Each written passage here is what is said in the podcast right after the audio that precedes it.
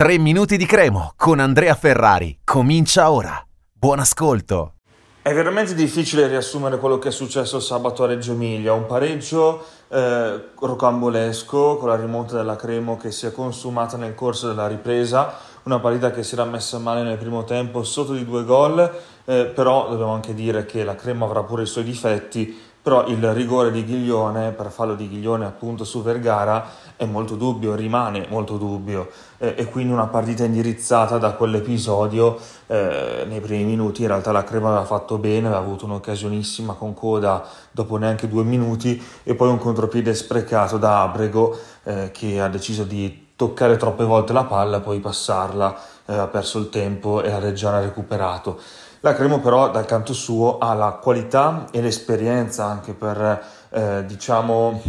eh, mettere da parte lo smacco del rigore eh, fa, eh, subito. Eh, in realtà cosa è successo? Ballardini si è messo subito a tre dietro e ha allargato come esterno Abrego, il quale non ha coperto sulla palla lunga di Bianco per Portanova che ha fatto un super gol eh, e poi stava per prendersi anche le responsabilità del 3-0 perché ha lasciato partire Lanini indisturbato, si è centrato, per fortuna ha calciato male e ha parato Sar. Un primo tempo quindi da dimenticare eh, che eh, ripeto, senza quel rigore probabilmente la Cremo eh, avrebbe anche chiuso sullo 0-0 o magari anche in vantaggio, però ormai era troppo tardi, 2-0. Nel secondo tempo la Cremo ha recuperato per due motivi. Uno perché ha talmente tanta qualità, poi sono entrati eh, Sajou, è entrato Chereche fin da subito, è entrato buon aiuto, una squadra che ha una qualità negli interpreti immensa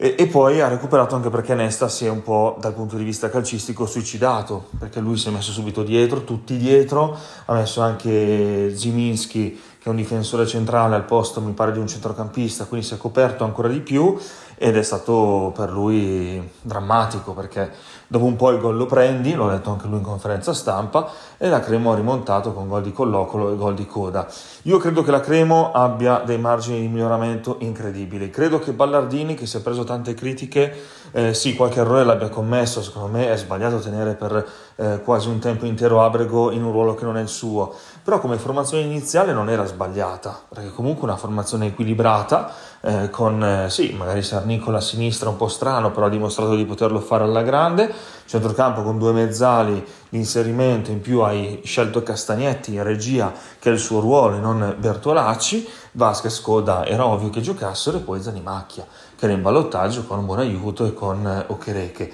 Quindi credo che da quel punto di vista non ci siano stati errori. Il problema è che la Cremo ha attaccato completamente alla rinfusa. Vero, una squadra tutta dietro la linea della palla, rintanata finché volete col pullman davanti alla porta, però abbiamo visto tanta, tanta, troppa improvvisazione e quindi c'è bisogno che questa squadra metta in mostra delle qualità con delle idee ben chiare, eh, perché se ci fossero le idee su come attaccare anche in queste situazioni, perché molto spesso capiterà in questo campionato sapendo che la Cremo ha un determinato tipo di qualità, no? livello molto alto, le altre squadre molto spesso attendono dietro per poi ripartire, quindi devi trovare delle soluzioni in quel caso e quando le troverà la Cremo non, eh, se anche finisce sotto 2-0 come in questo caso un po' per caso, scusate il gioco di parole, avrebbe le possibilità certamente di non solo rimontarla sul 2-2 con due grandi giocate, soprattutto quella di coda, ma anche di vincere la partita. Un saluto e forza Cremo.